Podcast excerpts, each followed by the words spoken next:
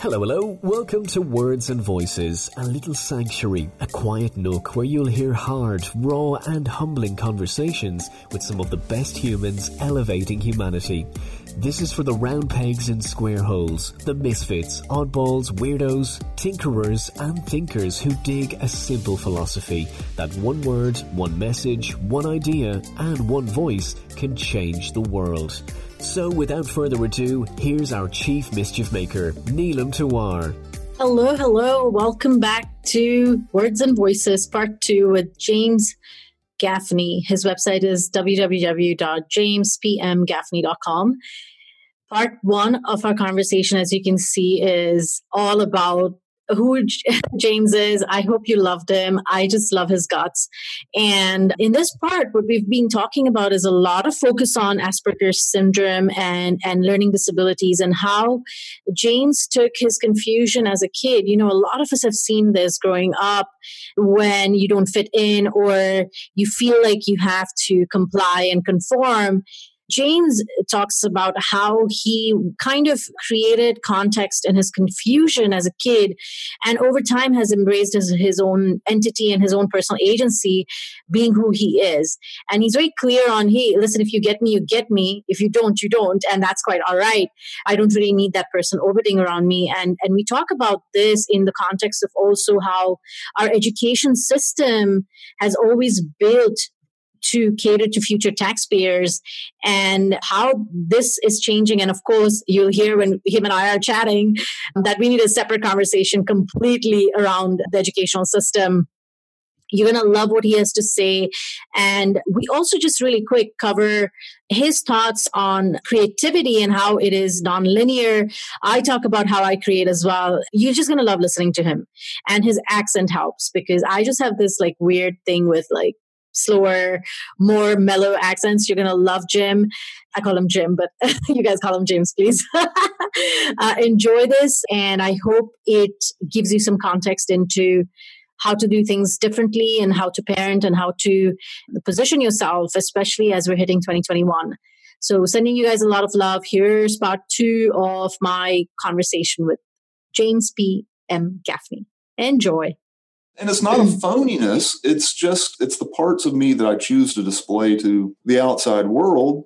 I think a lot of people just don't get it. I mean, a lot of people don't get Neelam. A lot of people don't get Landon Porter. A lot of people don't get a lot of people don't get Jesus Christ. There you go. So, you know, why would I expect that everybody in the world is going to get me based on some ridiculous Facebook post? We know each other from the entrepreneurial community and such, but like, were you always like this even growing up? And what was that experience like for you? Was that more challenging than as an adult, or was that fairly okay? It was a little more confusing as okay. when I was younger. It was more confusing for me because there seemed to be a little bit of a dichotomy there. Um, you know, have all these crazy wild thoughts. And, you know, and I was raised on Mad Magazine and Benny Hill and all the weird shit. And so, I mean, I, I was always kind of the weirdo, but I, I'm actually really, really quiet. I'm a very quiet, very shy person. I was the only child. I prefer being alone. Even married and with children, my preference at most times is to be alone with my crazy thoughts but now I've got a platform, easy ways to throw those crazy thoughts out there. And it's kind of therapeutic. And as I've gotten older, I've been able to reconcile that I'm actually quiet Jimbo, but everybody thinks I'm crazy Jimbo. And there's really not a difference there. It's it's just a I think it's more of a difference in the way that other people perceive it. And as I got older and got kind of over the concern of how other people perceive what I do or how I do it, it all got to be a little bit easier in my head. And I don't, you know, I don't feel fake in any way. Mm. I don't feel that, again, the people that have I've met in real life that I felt might be disappointed by me, you know, not being the maniac, we're not disappointed. You know, we had a good time and it was all, it was good. It's always been good. But you know, again, as I've gotten older, it's gotten a lot easier, and those two seemingly disparate parts have come together. And then with the learning disability, like we both talked about as well, like that part plays into it too, doesn't it? Because, you know, in the confusion of figuring out your own identity because you think too much or you see things that differently because I used to see things very differently. Like I would read a book and I'd get emotional, right? Like I would get so connected with that world and I was able to visualize. I didn't like being in a school, but I didn't really have an option, right? Because we were expatriates in the middle of Africa and that was your option. And usually the teachers were housewives, right? So they were the wives of the husbands who were there in those countries working. And these people were not fully qualified even to be like educators. Right. They, they just picked whatever they could and they would just because it's also you know the school system works a certain way there. And so you know you're just studying they're studying the book to be able to teach it to you. So they have no real knowledge there. And i just didn't enjoy that. And i, I think uh, my mom even said this to me once. She's like you know you're you were a very bright child academically but it shifted after a while as you started like reading more and asking these questions. And we sometimes didn't know what the hell to tell you. And what happened with me i don't know if this happened to you but I started getting into trouble because I was bored out of my freaking mind. And I was just like, what the hell is this system I'm in, man? Like, none of it was making sense to me. And I literally, I saw that happen in, in school. That I saw that happen in my corporate life, where people just, and there's nothing wrong with any of these systems, by the way. I'm, I mean, they need modification, as you and I both know, but we can talk about that another time. But, but in itself, I'm not going to ding the structures that are there. Right, not now. They're there it works for certain people. That's a whole it, different podcast. That's that's a whole different podcast. Yeah. that's a whole different. I could talk about that for two hours if I wanted to. But the deal with that though is like that's that structure, that system, and I I always felt very restricted because my mind was always outside the classroom, or I'd get like really curious about something different than what was being taught. I didn't like math naturally, and we didn't have any method where they looked at individual skills to help people build the, that individual talent. So for me, being out of place is so normal mm-hmm. yeah. that even when I'm with my own people, like if, you know, even with my own community, I still take a little bit of time to get in, if that makes sense. Yeah. Because I'm always very guarded. I don't know how to explain that because I don't know what could come out of that. and even with my own people, my own tribe, right? Like I just want to be careful because I don't want to say something that I might affect somebody. Yeah. Yeah. yeah. yeah. I mean, I, have certainly done plenty of things I regret. You said something that you were bored. You know, you were bored in school, and so you got into trouble. That's something that absolutely happened to me. When I was younger, I was a really good student. They wanted to put me in gifted classes, but I didn't want to go in those because it's funny. I was first, I was dyslexic, then I was learning disabled, and then they decided to put me in gifted or they offered gifted classes to me i didn't want to take them because i didn't, I didn't want one more thing to make me different from everybody else when I hit sixth or seventh grade, I started realizing that being different was good. And I wanted to be different because I was different. Then everybody is, you know, everybody's absolutely different. Now, as far as the educational system goes, this again goes back to kind of the algorithm and this inability to separate people. Educational system and so many of these systems are built on homogenizing people, um, right. making sure that everybody's very uniform. Because if you really think about it, okay, we've got five kids, we homeschool them each one of them has their own very, very different learning style. You know, they each have their own strengths, their own weaknesses. Some of them really excel in some areas, some of them really suck in other areas. And that's five kids from one family, all raised the same way by the same two parents. And my wife, as a teacher, still struggles with that. Now, take 30 different students from 30 different families with 30 different ways of raising people how can you possibly teach each one of those in the way that's specific to them, in the way that's best for them? So again, they reach for this baseline, and that baseline might work for 50% of the people. Unfortunately, it also doesn't work for 50% of the people.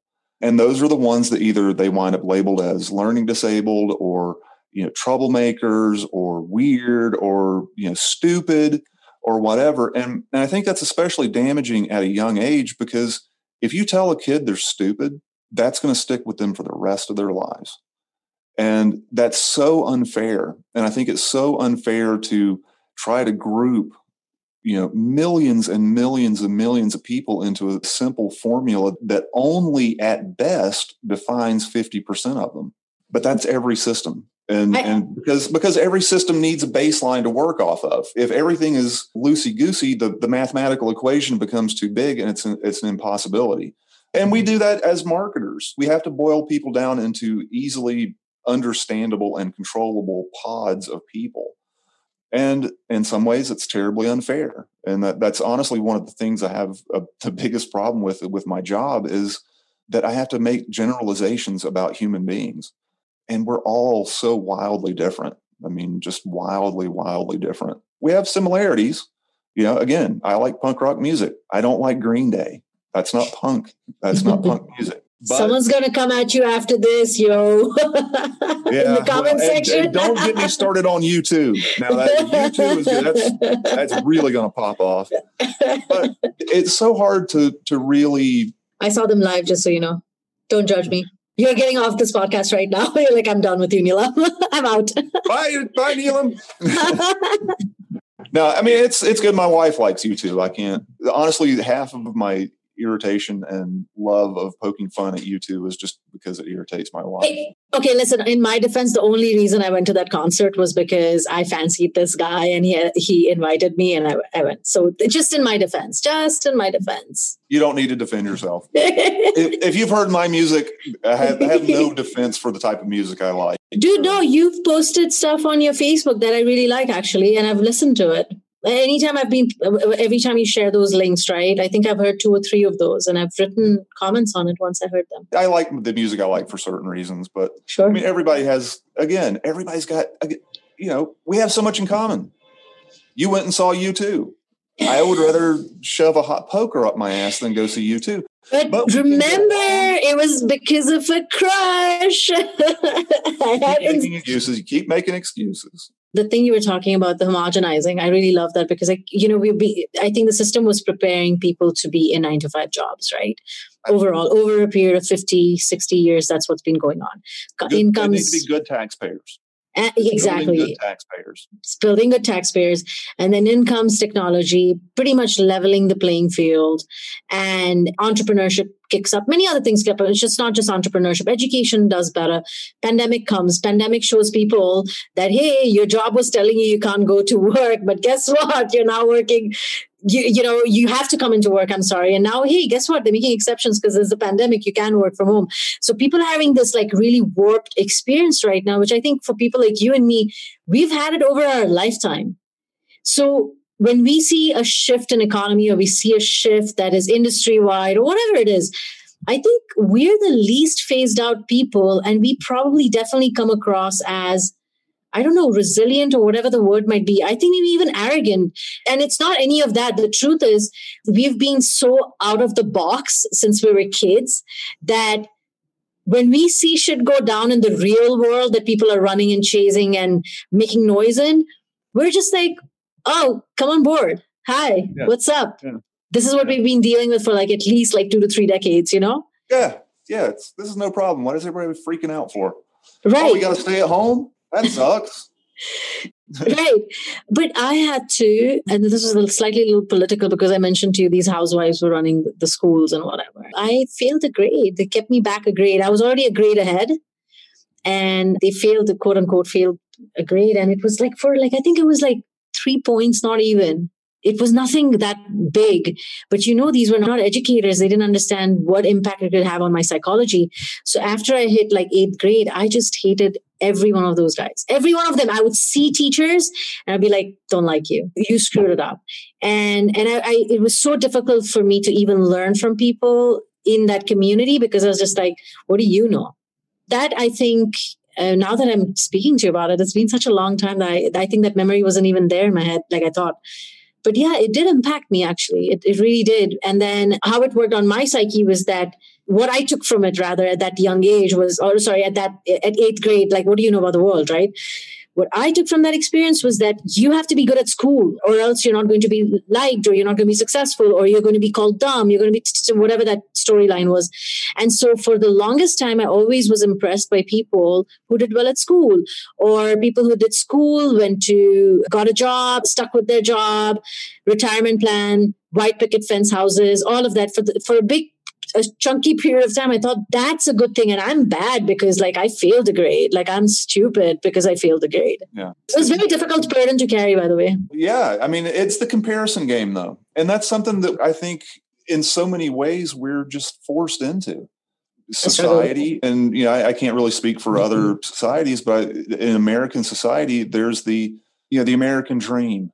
There's the keeping up with the Joneses, you know, that sort of stuff. And you're from a very young age, it's kind of drilled into you that you compare yourself to other people who are successful. And if you don't reach that same plateau of success that those other people reach, then you're somehow a failure.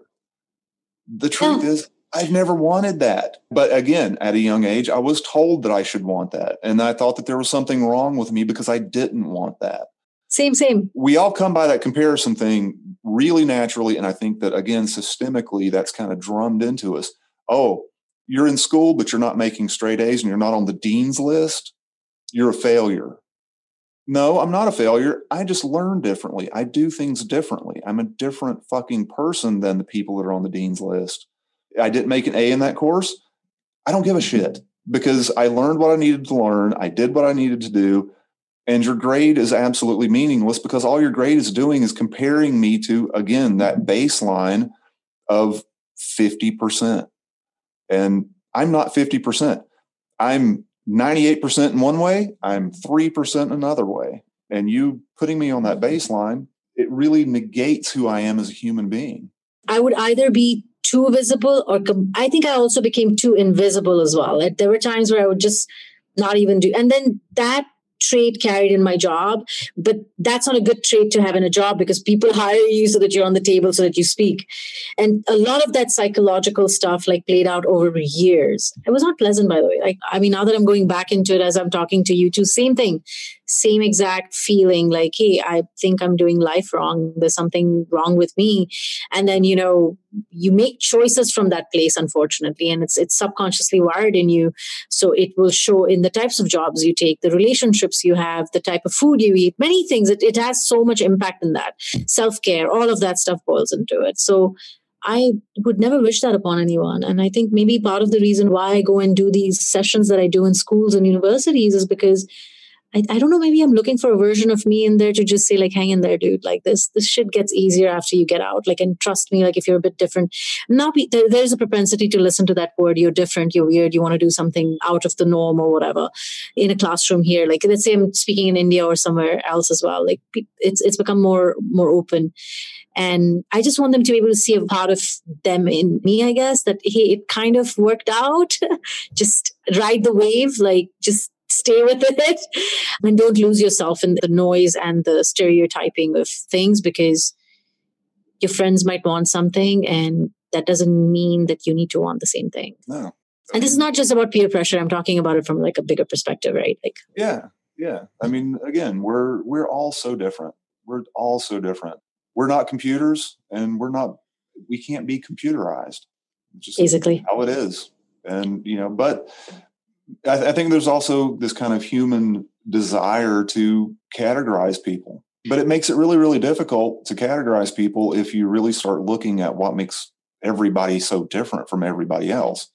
And again as, as marketers and then that sort of stuff we have this tendency and this need to boil people down into into very specific little niches. And that in the real scale of human relationship that does such a disservice to each of us as individuals. We're because we are. We're all so wildly mm-hmm. different. There are certain things that we all do the same, certainly, but we're also wildly different. And it's so impossible to to really boil us down to to, to that baseline because mm-hmm. there's there's there is no baseline.